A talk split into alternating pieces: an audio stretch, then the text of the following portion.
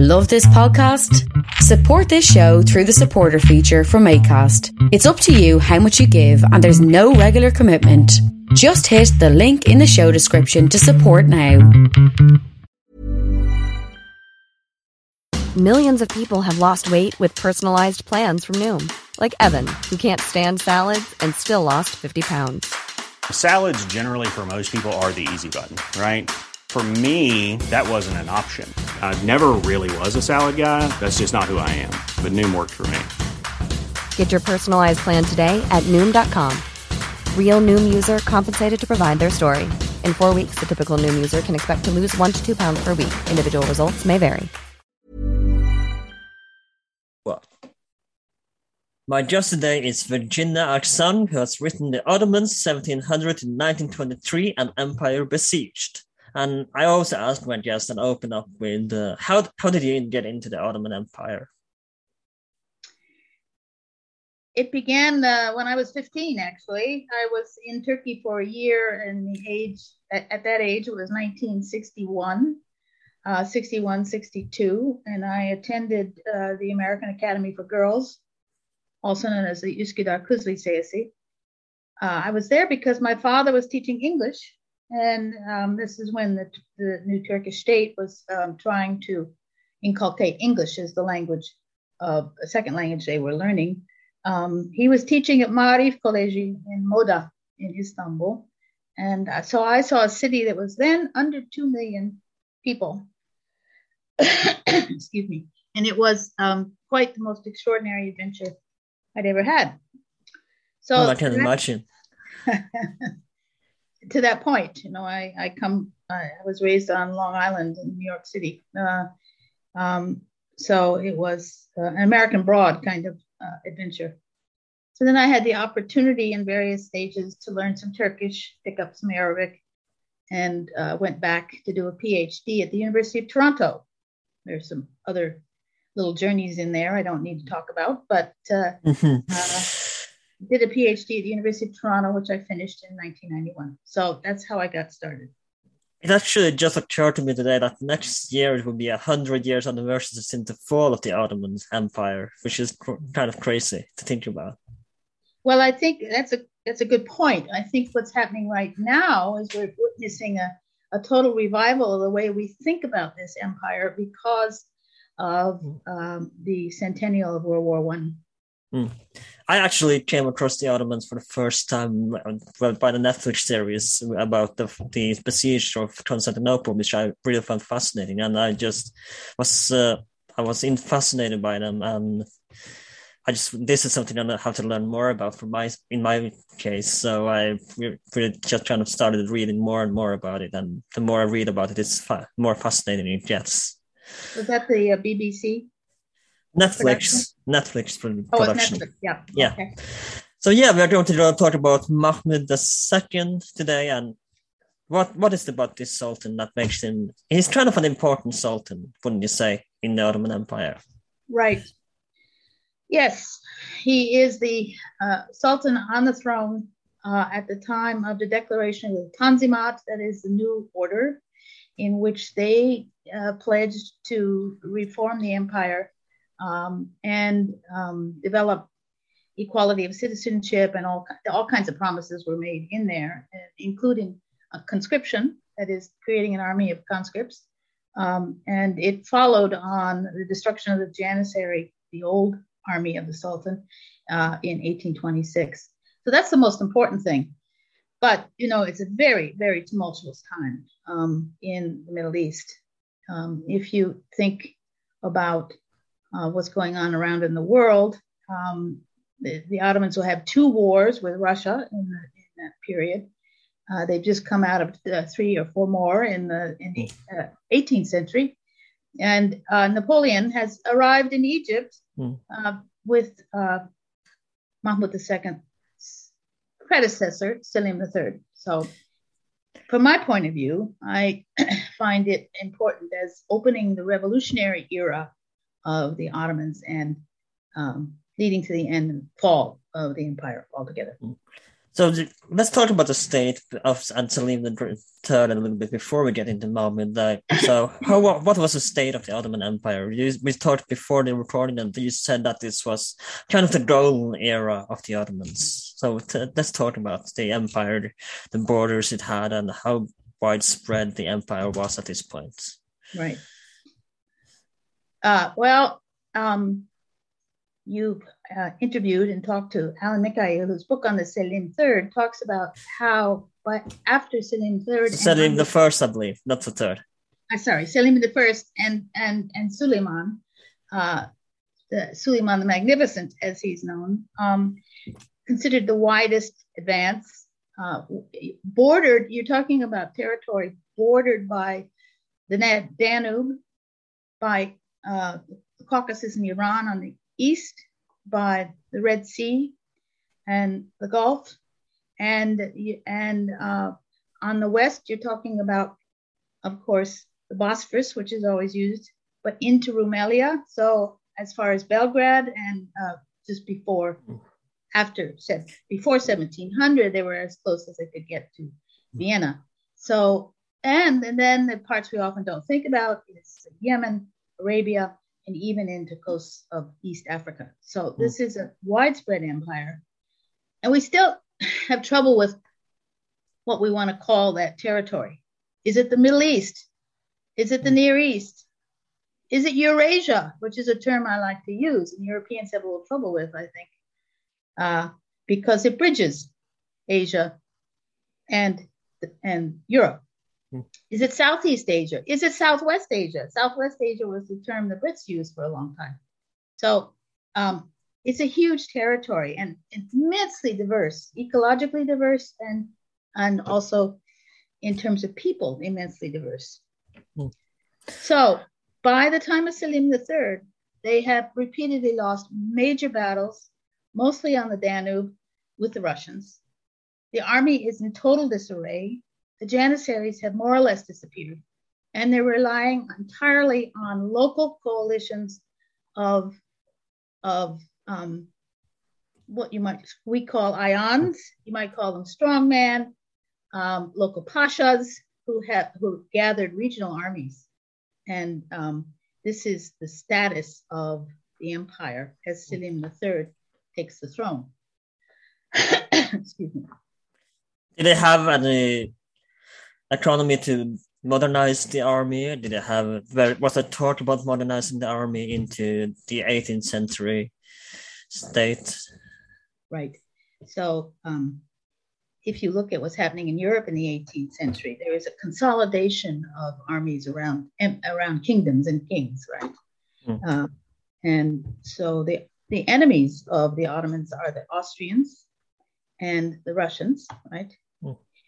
And um, those three land empires do have some trouble with economy and organizing the army. But Europe proper, as represented by France and, and England, will soon become the global empires, are developing different ways of organizing their military forces. The Ottomans have trouble with securing taxes always. And uh, by the end of the 18th century, they've created tax farms, much like the French do. Uh, and those tax farms are then put into the hands either of officials in, in Istanbul or of local officials, both of whom tend to be rapacious in the collection of the taxes that have to go to the center. So the economy is a bit bust. Now you need to talk to Şevket Pamuk, who is the expert on the Ottoman economy, uh, and we're gradually learning a lot about the way money circulated at the end of the did it still did it still do the Christian taxation that if you were a Muslim you have had to pay extra tax at this point? If you're a peasant, you're paying tax regardless. It didn't matter if you were Muslim or Christian like in the old days. Right, you were paying taxes. The the uh, Christians are paying what's called the jizya, which is a, a head tax which was supposedly in compensation for not having to fight in the in the army. So the Janissaries were the army. They were presumed to be Muslim, although in fact the Janissaries were always packed with uh, from nationalities from all over the world, basically.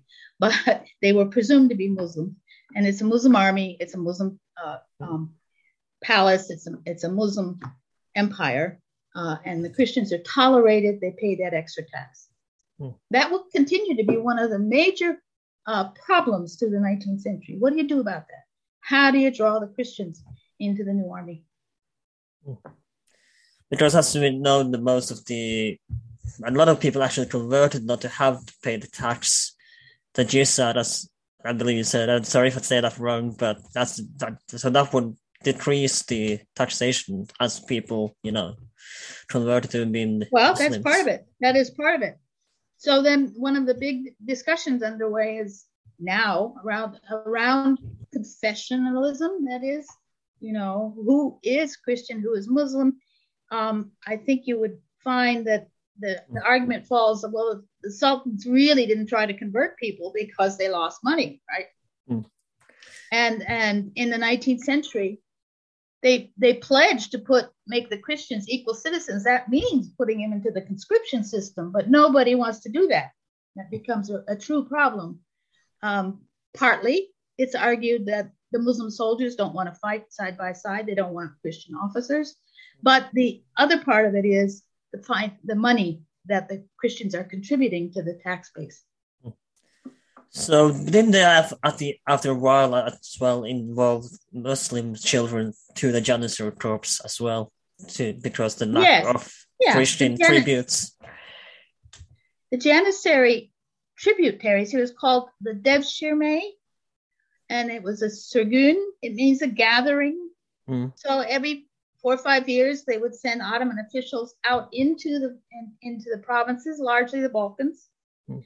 Um, to collect children between the ages of 13 and 18. And that was also considered a tribute, uh, and they took them from the families. Um, but that's finished. That is finished by 1700. That practice is finished. Other ways of coming in, what is in, replaced it in a lot of ways, is what is known as a ghulam system. So Circassians of Caucasus area are brought into the court and join a particular pasha's household. Again, it is a kind of uh, enslavement, but when you became a janissary, you were essentially liberated. So um, their their the whole way in which the army uh, was gathered and organized and paid is undergoing systemic um, renewal throughout the 19th century. Was the 1800s uh, the time when the Ottomans were at the maximum height and they could not expand any further further at this point? Yeah, I think the border the border um, with Europe is pretty much fixed after 1715. There are there's a couple of major battles, major uh, wars and fights in there. Uh, n- not just Vienna, but uh, thereafter they go to war again. Um, and, and, it involves Austria, Hungary, and Italy. And by 1750, the European border is pretty much set, and um, they can't go any further. It's worth knowing that Vienna is far more distant from Constantinople than Baghdad is. Mm-hmm. So sorry. Yeah, no, that's fine. The other way around. The other way around. Uh, yeah. Vienna's like 500 miles, and and uh, Baghdad's 1,300 miles, something like mm. that. So it's, um, you know, their concentration in Europe is for a reason. And those.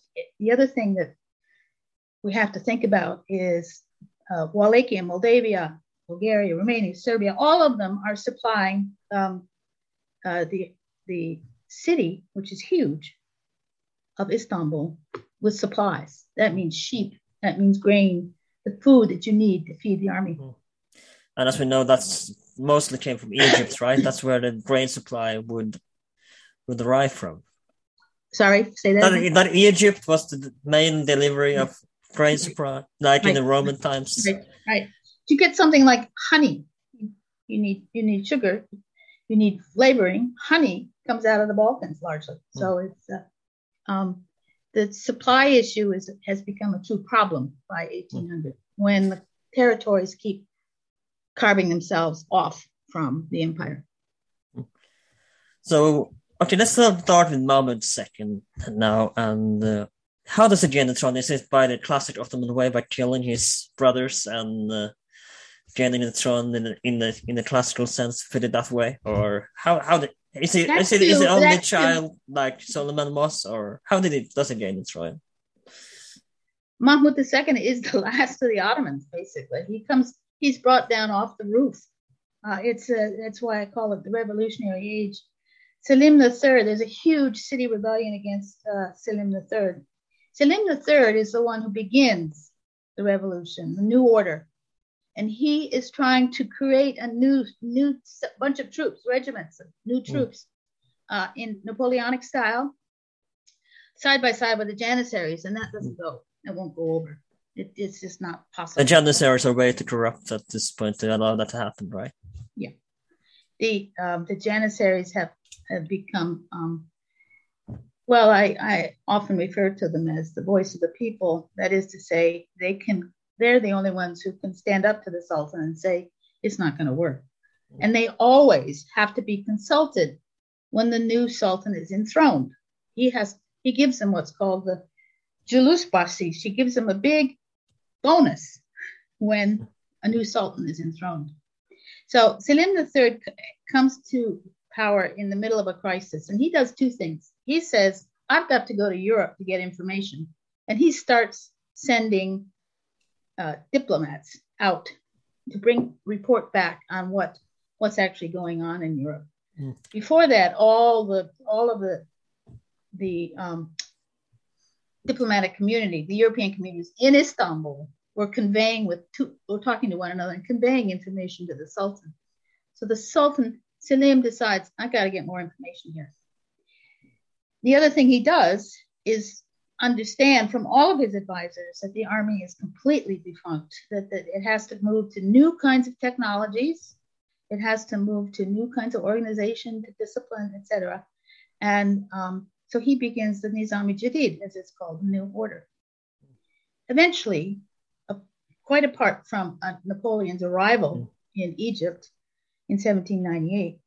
The streets of Istanbul are very discontent with Selim III, and they rise up against him. And in the course of that, um, Mahmud II is hidden away, and he is the last Ottoman to come out of hiding and be enthroned. He was what, age 19, 18, 19. Wasn't there talk about one point that Otto, that sorry, not Napoleon was going supposed to come to the Istanbul and train the army and help reform the army himself? What? That Napoleon, I read oh, yeah. somewhere that yeah. he was supposed yeah. to go there. Just imagine a different history might have been if he actually went through with it. Well, I mean, he touches down in Egypt very briefly and then runs back to run, you know, take hmm. on the war with Europe again. But uh, um, uh, Napoleon in Egypt does inaugurate a new era there, and you have Mehmet Ali, who immediately adopts um, the Muhammad Ali, as he's more commonly known, um, Mehmet Ali in Turkish, um, becomes the ruler of Egypt for the Ottomans, for the Ottoman Sultan, and challenges uh, Mahmud II. One, one of the other possible uh, ends of the empire uh, in a great civil war that is finished finally in 18. Uh, it ends 1839. Mahmud II dies, and then um, um, order is restored. But um, there, so there's this chaos that's driven by not just the arrival of the global powers, the British and the French, in the Mediter- Eastern Mediterranean, but also in the attempt to revive the army the uh, empire itself has to go through this convulsive shift to new technologies, new ways of thinking, new ways of ordering, new ways of, of uh, uh, arranging um, your military in regimental fashion, in Napoleonic fashion. Um, they adopt that pretty uh, wholesale. So yeah, back to Mahmoud's section, and you said that it was a revolution. Sorry for getting sidetracked there for a little bit, but you said there was almost a revolution going on here. Well, I, I picked that word. Yes, I picked that word because we don't often say that uh, a revolution can be driven by the head of state. But Mahmoud II understood that he was taking the uh, the international stage. That that he had he had to address the, the European powers in order to preserve the empire after he has taken care of mm. the revolutions, the, the actually resistance mm. from this now antiquated army, um, uh, the Janissaries. Hmm. Is he the so, only brother he has to worry about, or does does he have rivals that he have to take care of? No, uh, there's no rivalry. Um, what he will have, um, Abdul Majid, there's a whole bunch of children that are uh, from various of the predecessors, from uh, Mustafa III, uh, um, not Mustafa III, it's even Abdul Hamid. Mustafa um, III was the Mad Sultan, right? He was one of the Mad Sultans. no, no. And, and, there was there's a, I remember reading somewhere that there was some period of mad so there was a Mustafa that was a sort of man crowned as There is an argument for Ahmed III, who mm. is the so-called tulip age at the turn of the 1700s, mm. who stabilizes Istanbul by having 16 children who actually survive. Mm. And um, they marry these into these pasha households. You get the creation of administration is very much different from mm let's kill off one another. They, hmm. but they're still operating on the, on the patrimony of the, the sultanic purse. Mm. And, and, and that carries way over into Muhammad II.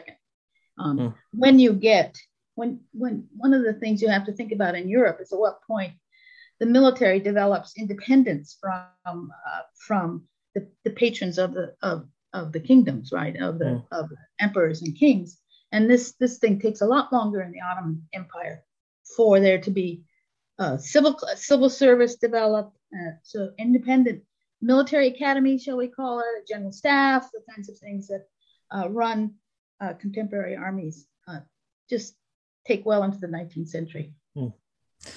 So, what Muhammad said gains the throne, and what what is the first thing that he do when he when he gains the throne? What does he choose to do? he comes. He is enthroned by a coalition of these provincial lords who come to Istanbul with their armies to rescue him. And that is how he is put on the throne. And what he signs in the course of that is something called the Senedi Ittifaq. It's an agreement with those provincial landlords that they can more or less, they will support him if he leaves them alone. Mm. So it that's why many look at this as a new era that you know there's an agreement between king and, and king and and mm. and, rule, and uh, the rule between the rulers and the rule. Mm. Is there are they trying to get more a constitutional monarchy like Europe is starting to get at this point, or did he aims at a constitutional monarchy? But the first thing after that that he does when he is able to consolidate power, and that has to do with bringing in all his religious officials and saying, "We're going to deal with you this way," confiscating a lot of their what we would call um, uh, alienated um, uh, finances. You know, the vakfia, mm. the waqf, um, are property set aside for the purposes of uh, religion uh, as we have today. Um, and so he confiscates. He's a good confiscator. he takes in a lot of money from uh, officials. There's even uh, a shocking moment when he executes a couple of his Jewish bankers and bankers, particularly of the Janissaries, and, and confiscates their estates. So he, he consolidates funds. And then he goes to the countryside and systematically takes down many of the challenging uh, provincial lords we've talked about. So I, I, refer to the latter period of Mahmud II as um, the the um, the reign of terror, mm. because he had henchmen that would go out and try to replace the existing ones with more compliant mm. lords, right? Yeah. This is the kind of thing in the Thirty Years' War. It was going on in Europe uh, in, in, in, an earlier century. Mm. So just basically take from Europe and choose. Has it read? Doesn't know that this happened in Europe. I want to try the same in my in my empire? Well, the, you know, the whole question of translation or emulation uh, of Europe is undergoing considerable uh, re- renewal right now in the mm. thinking of historians. emulation, yes, but how does it pertain to your local system? Mm. And uh, if you, for example, take the question of tax farming, that is removing, allowing individuals to suddenly own property and pay their own taxes and serve in the army, which is part of citizenship. If you look at that, that con- contest goes on for a hundred years in the Ottoman Empire because of the strength of these local systems and the tax farms that people long distance are controlling the way in which money moves from mm. The, the, ground into Istanbul. So um, that would be a local problem. That would be an Ottoman problem, not necessarily a European problem. But the idea of constitutionalism, the fascinating thing is there are a hundred different constitutional ideas afloat mm. in the Ottoman Empire. It comes out of the Armenians, the Greeks, the the um, the Ottoman army itself hmm. Out of Mahmud II as he understood his constitutional monarchy. So the ideas are very much there, and you know there's so much going on at, at the same time. This effort to pacify the countryside, the effort to introduce new ways of organizing fighting manpower hmm. in conscription, the effort to uh, to earn money for uh, the running of the empire. All those things are suddenly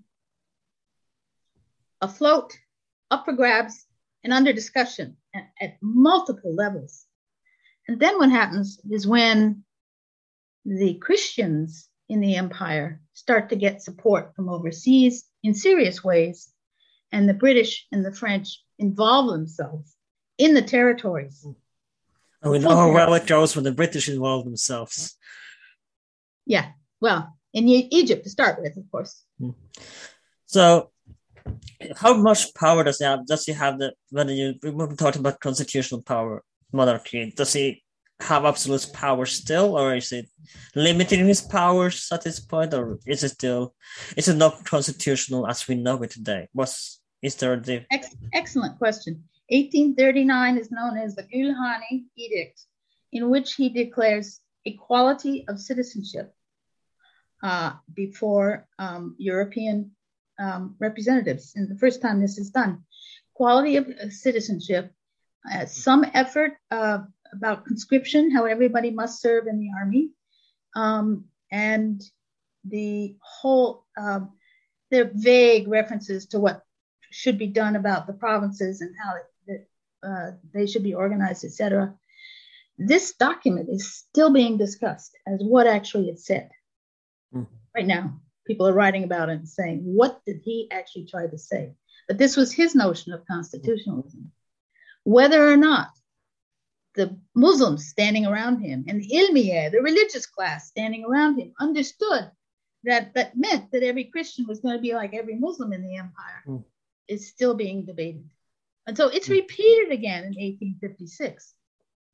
This is after 1856. There's another Hati Humayun, as it's known. This is, um, um, again, declaration of how we're going to move forward with constitutionalism, what change looks like, uh, what promises are made. And uh, at that point, it looks like um, Europe is kind of strong arming the Ottomans to do this. So, you know, Ahmad II, who is initiating it, uh, then it's strengthened again in 86 uh, under Abdul Majid, and then you have the Crimean War, which brings Britain and France right into the middle of uh, Ottoman territories. And from there on in, they are mixing everywhere. France and Britain, particularly, but Italy's involved, of course, Germany's involved by the end of the century, all in trying to see that the Ottomans stick to what they promised to do in terms of reformation. Hmm. As we know in Europe, especially some in Scandinavia, where when when we started getting constitutional monarchy, that there was the king had still power, so it wasn't constitutional like it was just a symbolic sense. He still had power. Was this the case as well? That he still had power. That's what you asked me. Mm. And all the way to 1876, when the first constitution of the Ottoman Empire is declared by Abdul Hamid, he still has power. the first thing he does once he's put on the throne is to close down the, the Mm. parliament. Mm. So that question is still up for grabs by the end of the empire. Mm. But something that we talked about is Egypt, and it's kind of a red line across this episode, I guess. So, what does it mean for? Because as we talked about, that's where the a lot of the grain supply comes, right? That that's where a lot of the materials that elements need to feed the population, etc., comes from. So, when Napoleon comes and he invade Egypt, how what does it mean losing the, this province for the Ottomans? Right.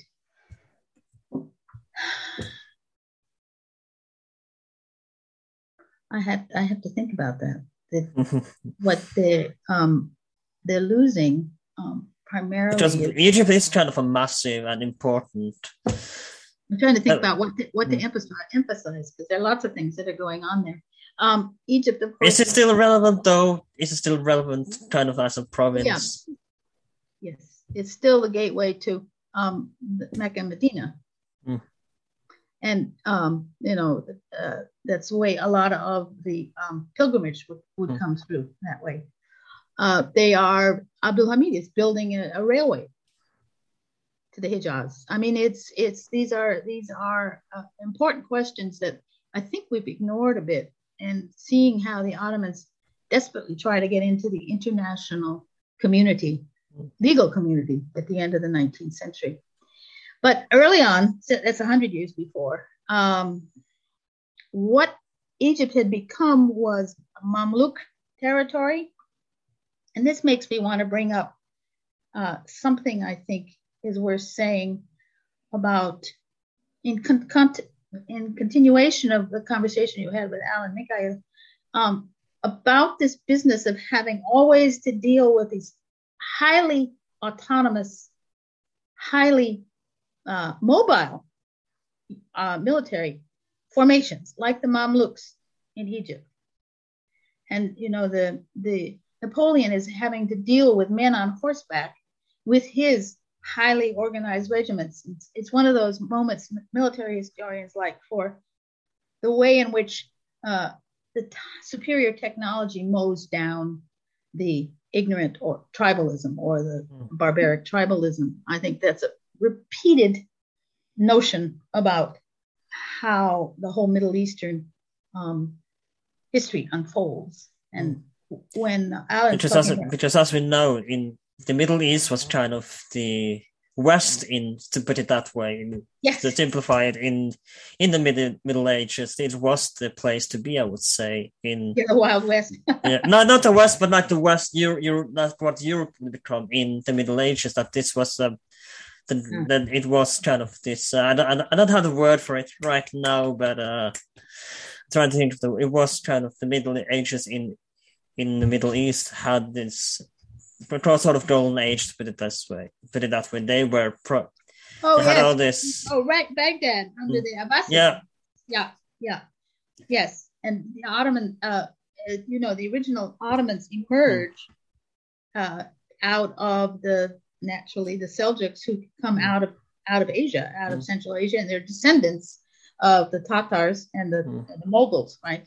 So uh, my point, my But- point really is that the territories of the Ottomans are sitting not just on borders, as we talked about with Eurasia or Middle East, or but not just that. It's just just also as well culturally and scientifically, astronomy. That's the Middle East was a place to be in the Middle Ages. If Yeah, I you, gotcha. Right. The interesting thing about that is that the, the Turks don't get that uh, respect because the end of the Abbasids is brought about by the Mongols, right? Mhm. And the, uh, the the successors to that, the Ayyubids and the and the Seljuks and so forth, um, use the Turks largely as their military man, Hmm. Turkish uh, warriors, but they're not given quite the credit um, that the Abbasids are for the astronomy and languages and preservation of Greek culture and all of those Mm. things that accompany the Arab, the Arab dynasties. Mm. It's it's sort of the way the, the histories are written in Europe about that. Mm. But anyway, um, so Just an example that with the as a technology advice that would be that the technology would be the fall of the Middle East.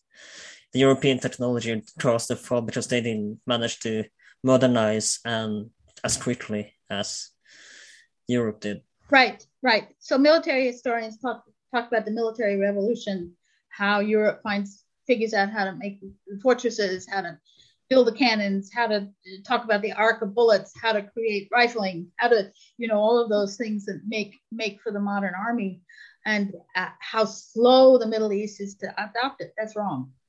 Mm.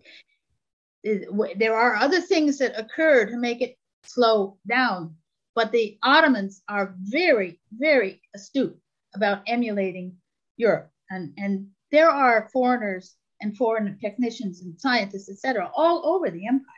Mm. The doctors of the doctors of the Sultan are Jewish. I mean, there's just there are there are ways in which the palace itself keeps up, but the society at large does not. So, so I mean, by the yeah. end of the end of the 19th century, you have an arms race going on.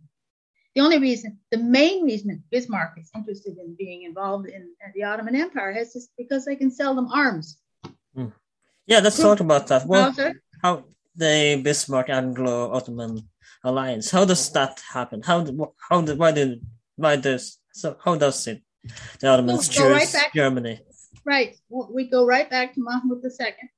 Mm-hmm. And yep. Mahmud II, there Helmut Helmut von Moltke, the elder, is uh, part of a group that is brought in by Mahmud II to help them organize and reform the artillery corps.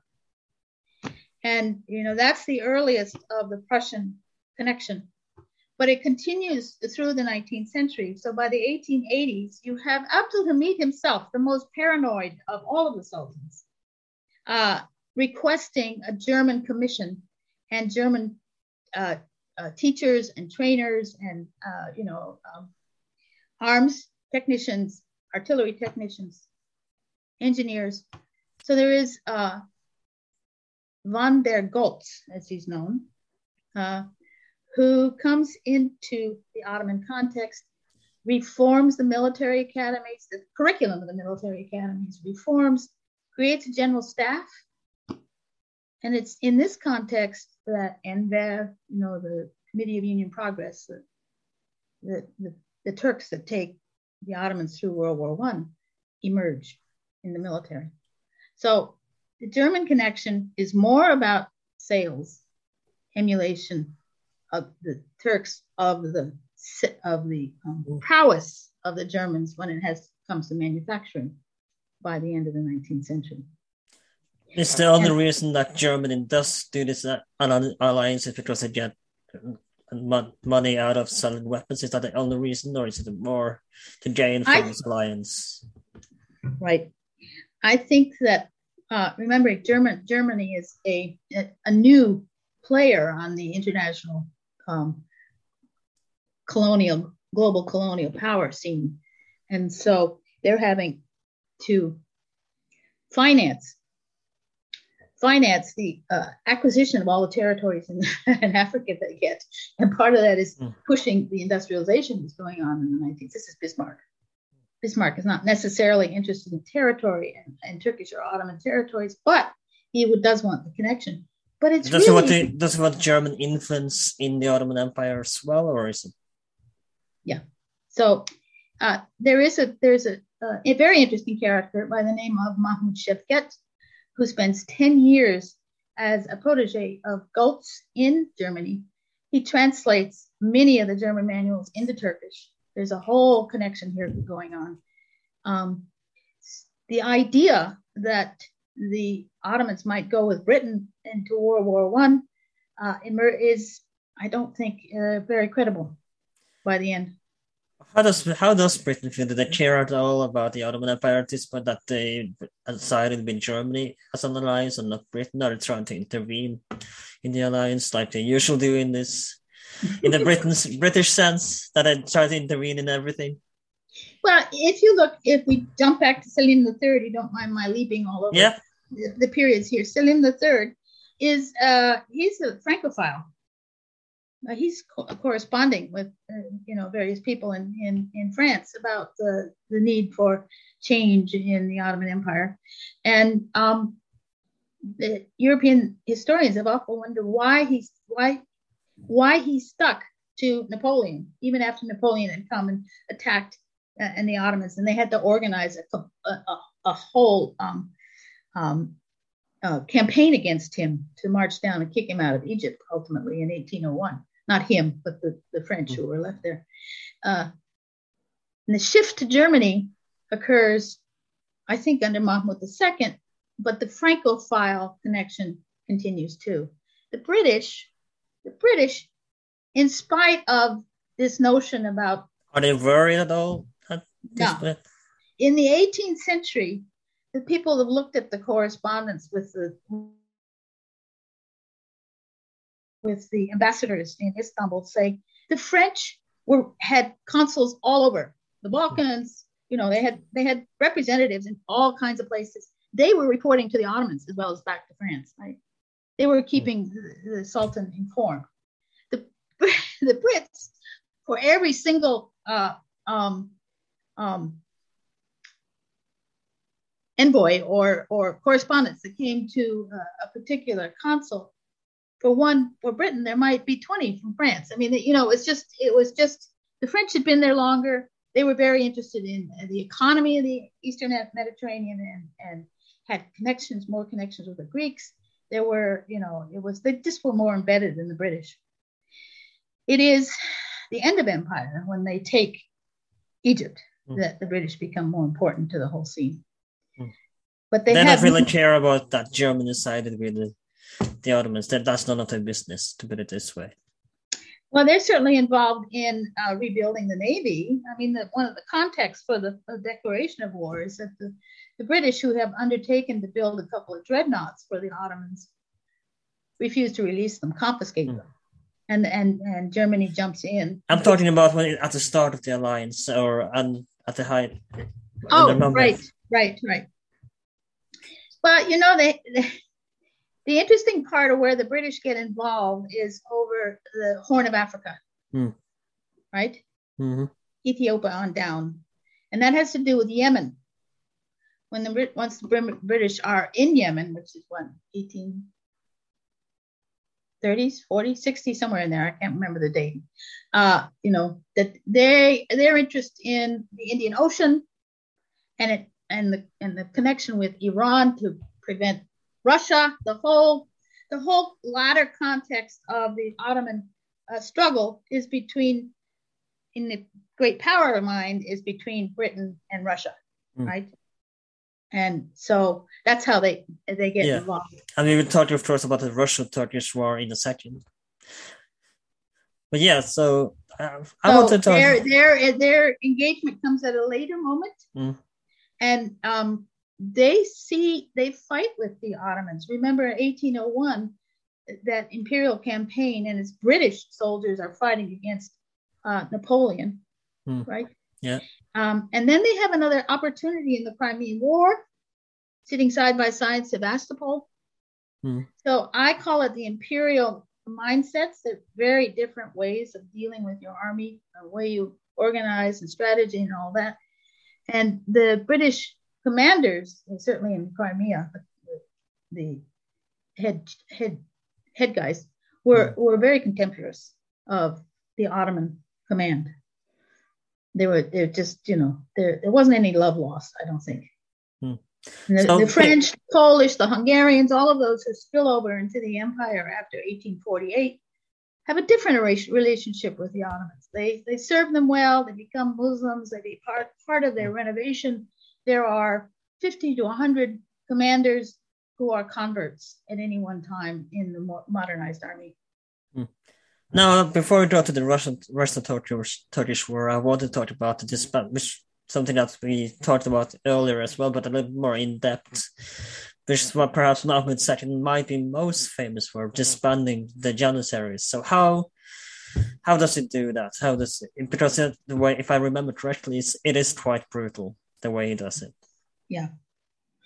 It's one of those stories um, uh, that the, the actual number of people mowed down in Constantinople or in Istanbul mm. um, um, varies from a thousand to ten thousand. Mm. But uh, I think you find the public finally turning against the Janissaries. Does it realize this that if you, if you want the public support, and if that, that the Janissaries are way too corrupt, that they this can't be doing this, yeah. this work anymore? Yeah, right.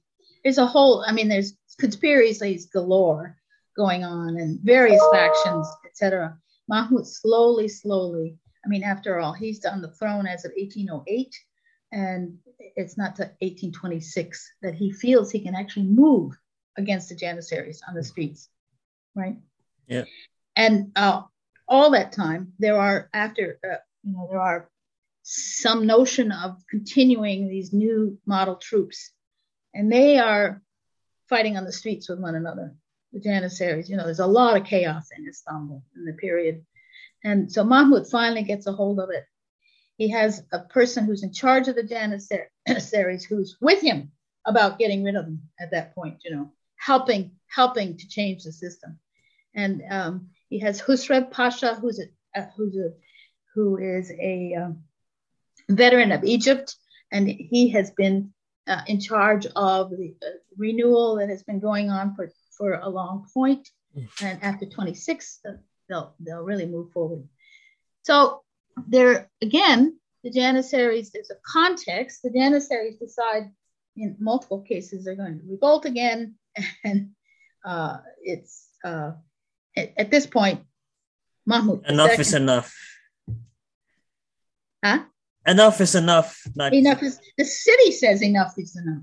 You know, they, they all talk, they talk in the 18th century about the citizens. That is the, the people who have to supply the Janissaries with their boots and their, you know, their, their, their swords and their outfits and, and their food and whatever it happens to be. They've had enough. They've all had enough. And so uh, clearly, uh, what Mahmud II does is prepare his artillery. The thing that he spends all his time reforming is the cannoneers, and they're the ones who put who take down the Janissaries in the end. So, what does this have to say for the Ottoman army? I, I I'm trying to start thinking and been thinking about this actually for a while. And would you say that this kind of the disbandment of the Janissaries would made the Ottoman army irrelevant in a sort of way? That this is the kind of the fall of the great Ottoman army. Yeah. I mean, you understand why he does this, as we just talked about. Excellent but question. Another excellent question. Um, the there are many who say 1826 is the end of empire. Or 1839. You know, the, the move to constitutionalism. That's hmm. the end of the empire. I think there is a considerable willingness to constitute it as a constitutional monarchy, but then they have to confront the power of the Sultan. And it's really not until the turn of the century, 1909, that they see it as eliminating the Sultan altogether. So it's a very good question. When does the empire end? Um, I mean, that, that the army itself, that the army yeah. is kind of irrelevant after the, the fall of the becomes huge because they're following, they, they, they're organizing along the Prussian model. They have a whole Redif system, as it is hmm. called, a reserve system. They, by the time you get to Abdul Hamid, there are seven, seven, seven separate regional armies with headquarters, with high schools, uh, and they are training um, military officers of all sorts. Uh, apart from the Christians, we can come back to that in a minute. Hmm. Um, so you have Arabs who are part of this uh, late Ottoman Empire. It develops its own sort of rationale, its own way of working, and I call it, and you will read when you read Eric Erickson's, if you get around to the book, uh, um, counterinsurgency, he calls it. They create all of these small armies that are used for pacification, that are used for imposing new rules, that are using the moment to bring peoples who haven't been in the empire at all, such as the Kurds. The 1840s. This, you know, they are they are desperate to bring the Kurds into to become regular citizens of the empire. They've had such autonomy to that point, that the resistance is enormous. So they're facing that in all the territories, uh, the main, remaining territories of the Ottomans. So, yeah, the new army has a new function. It's not the sons of the Sultan, mm. as the Janissaries were conceived. He was their great father. It's based on conscript, conscription, conscripts, and that requires censuses. So for the first time, the Ottomans have an idea how big their population is, how many there are, how many they can take from it, etc. And I find it necessary to do a consensus before this point. Yeah, the census, the earliest census is from Istanbul in the 1830s. So they, mm. you know, they got this the census. It takes time for these things to get imposed, but you have a series of rather brilliant administrators uh, uh, across from 40s to uh, 70s who are conceiving of provincial reorganization for, for example. 1867, there's a new province law. The whole idea is to get try to grasp uh, territory from the hands of these local regional lords uh, in order to distribute to, to the new citizenry, right? Mm-hmm. So those processes are going on at the same time, uh, all these rebellions. And so much of it is couched in terms of Christian Muslim disputes. For example, in 1840, Beirut, um, there's there's various constituencies, militarized constituencies, are fighting one another. But it is the Christian communities that bring in Britain and France to settle the dispute, right? So the what constitutes an Ottoman citizen is also very much under debate this whole period. And where and how the Christians do or do not fit into it is still something that we're, we're thinking about. The most recent work is looking at legality, the way the legal system is being remit, re, remit, rewritten to accommodate the new kinds of investment, the loans. You know, the Ottomans are, are basically bankrupt after Crimean War. So they're, they're, they're they're taking loans out. They have to take loans out even for Bismarck to sell guns to the Ottomans. He has to lend them money to do so. Hmm. Makes sense. Makes sense. and that's true. You know, they they are um, under public debt administration after the 18, 1880s. So that brings us to the Russo-Turkish War. How does that work without the how well does the army function without the Janissaries? Where they done at this point, and how does the how, how does the rest of the Turkish war play out? Which one are we talking about? 1878, I think, or is oh, are yeah. still in are still in Mahmud's time? Then I don't have the, I don't have the time that's in my head right now. the immediate war after the reorganized after the elimination of the Janissaries, 1828-29, uh, uh, when um, Russia and, and the Ottomans go to war in, in Wallachia, Moldavia, as they have for centuries, basically. Um, but the 1777, 1877-78 war, Russo-Turkish War, as it's called, it's the war of the Ottoman atrocity, Bulgarian atrocities.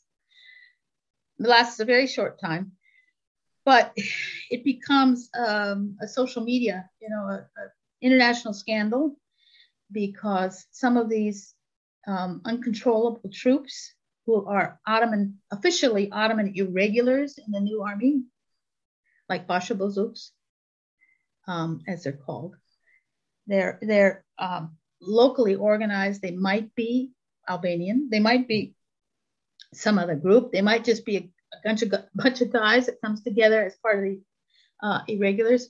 They're, they're functioning in some ways as local police forces um, they, there's a, a clash between some Bulgarian villages and these troops over uh, some simple, uh, uh, all it takes is one little spark to get it going.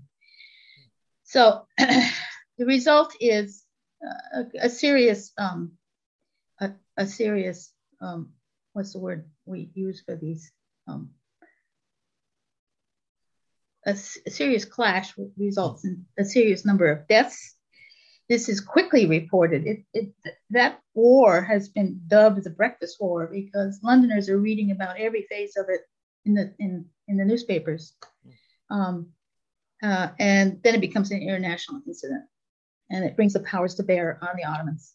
And it's after that that you see Britain and France and Germany and Russia, all of them keen on how they're going to deal with the Balkans in general. Um, so that again immediately falls on the constitution declared the arrival of Sultan Abdul Hamid.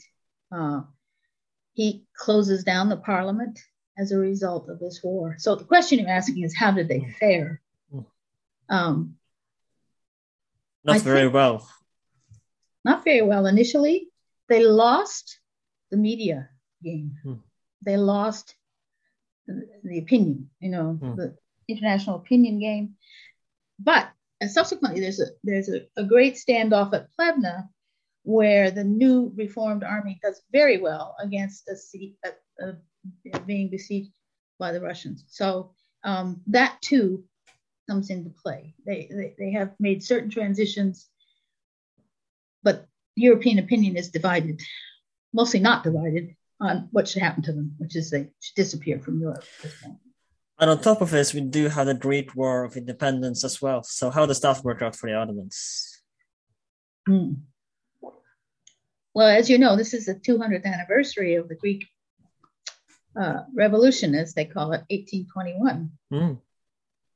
And uh, there are all kinds of new books about this and lots of rethinking about what actually happened. Again, it was probably the first moment that the great powers arrived in, after Napoleon, of course, uh, arrived in, participated in the fight in the Morea, the Peloponnese of Greece, right? Mm-hmm. Um, and you have all kinds of carpetbaggers, as someone has called them, uh, in favor of the Greek, the, the, the Philhellenes, those who are lovers of Greece of the classical age, who come to, to the rescue of Greece. But the fighting on the ground, it just looks like the, you know, these. Is it guerrilla warfare mostly at the time? Yeah, right, guerrilla warfare. So, um, in that case, the, the, the Ottomans do have the troops of Mehmed Ali, who's cooperating, hmm. cooperating with Mahmud II, who sends troops to help, and those troops are well organized. And um, it's just the great powers, first of all, destroy the Ottoman Navy by blowing it up, and then step in. And then there's never a war declared. It, they just do it. Hmm. Navarino in 1827 one of the significant moments when the great powers de- declare against um, the survival of the Ottoman Empire, it seems to me. Doesn't although the, the whole sorry, go ahead. Yeah, doesn't the Greek independence movement as well have a lot of support in Europe, in several Euro- European countries? Yeah, yeah, and um, it's a long time after. I mean, the original country of Greece had one third the population of Greeks. The other two thirds were all over the mm. remaining Ottoman territories. They're deeply embedded and the Armenians, even more so. They're everywhere. Every city of the empire has Greek citizens, it has uh, Armenian mm. citizens. And the accommodations that are made over the century to allow um, freedom of expression, to what we would call freedom of expression, to allow uh, the creation of new religious groups. There's a whole lot of uh, sectarianism going on among the Christians because of the Ottoman declaration that they can now be citizens mm. of the empire. But Christians in the Muslim army wait until after 1900. It is. I was reading. Uh, this is a few few years later, fifty, somewhat fifty years later, of course. But I was reading Jerry Mangos from Sultan to Ataturk a while ago, and it was it is fascinating to me how close in in the 1920s the Greeks actually were to conquer Constantinople. That that without Ataturk, it might be Greek Greece now and not Turkey. Yeah, right.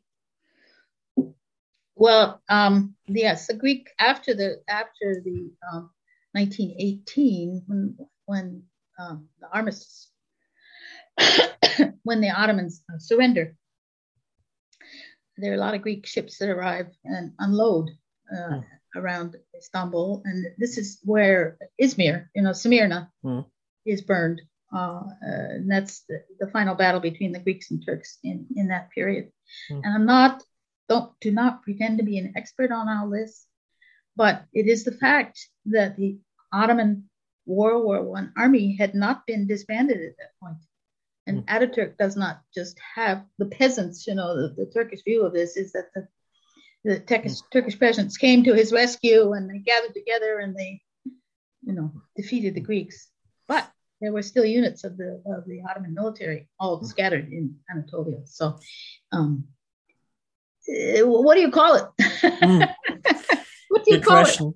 it? The Greeks call it the I uh, reckon uh, what is it? The War of Reconciliation? No, no, no.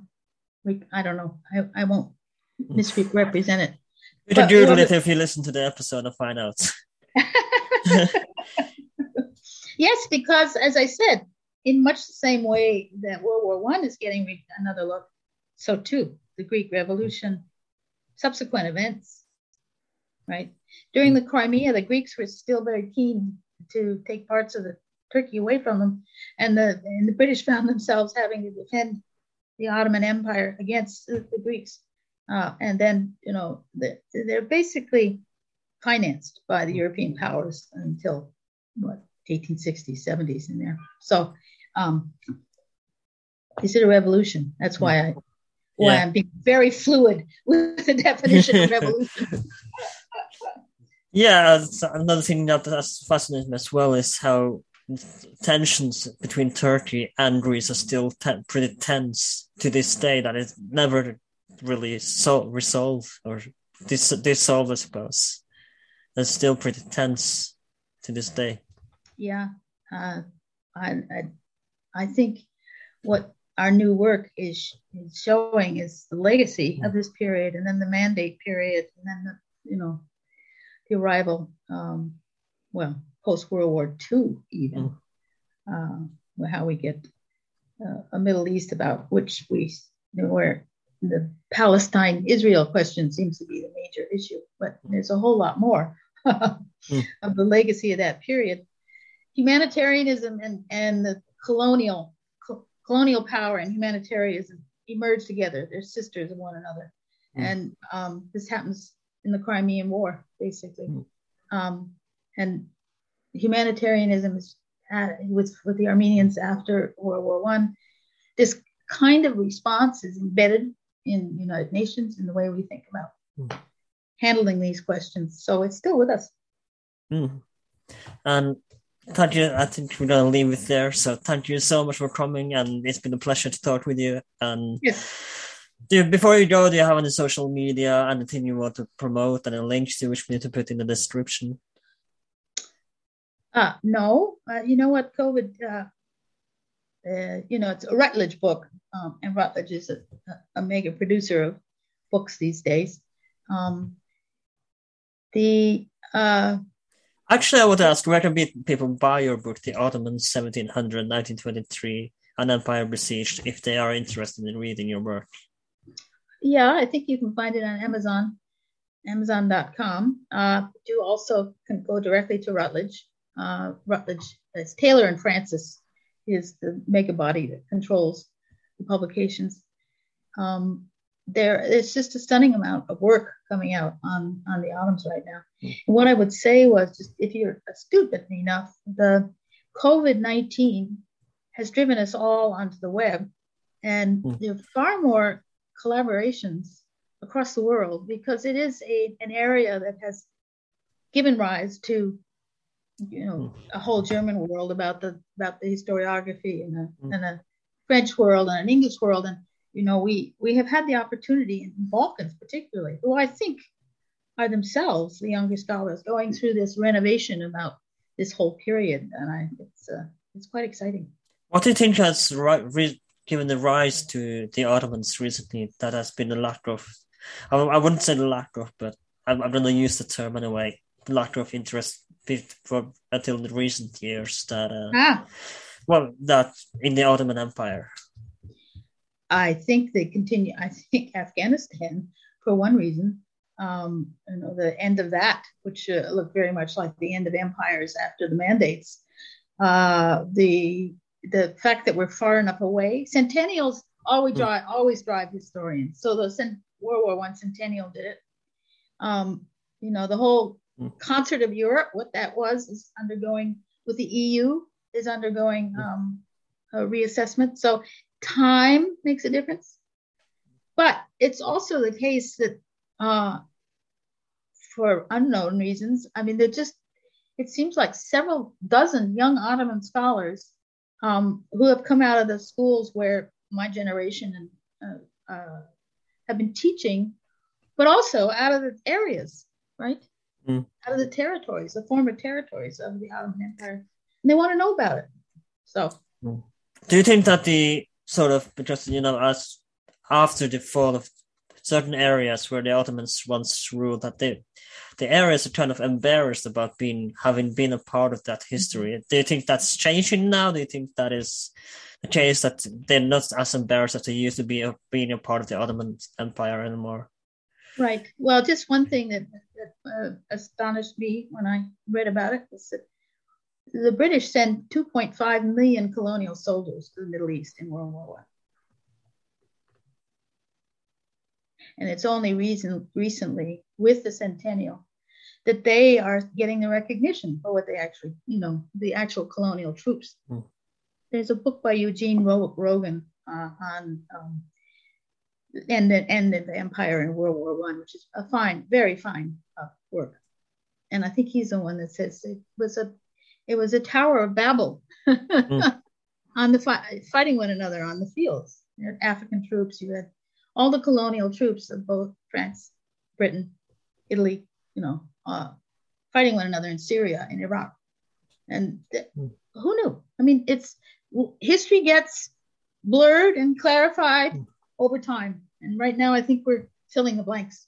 You were talking about uh, World War One a while, a little while ago, and uh, as we know, this no, it's not just Germany. It's not as simple to put it that way. It's not simple, but in World War Two, it's it's obvious that the Nazis were the bad guys and the Allies were the heroes. But in World War One, it's so much more complicated. That Germany, there wasn't re- really kind of bad guy in that sense.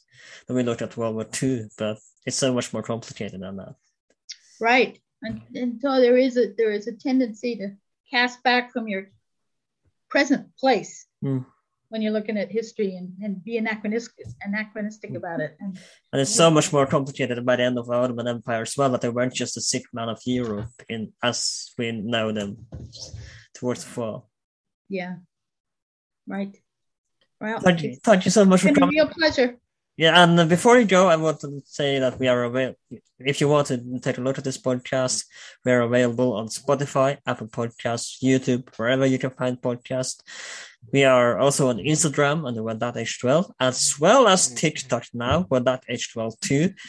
We are, please consider, liking and subscribe and rate us on Apple Podcasts or iTunes. Please write a little review if you like. My name is Alan. Please like, share, and subscribe. I'll see you next time. Ever catch yourself eating the same flavorless dinner three days in a row? Dreaming of something better? Well, HelloFresh is your guilt free dream come true, baby. It's me, Keke Palmer. Let's wake up those taste buds with hot, juicy pecan crusted chicken or garlic butter shrimp scampi. Mm. Hello Fresh. Stop dreaming of all the delicious possibilities and dig in at HelloFresh.com. Let's get this dinner party started.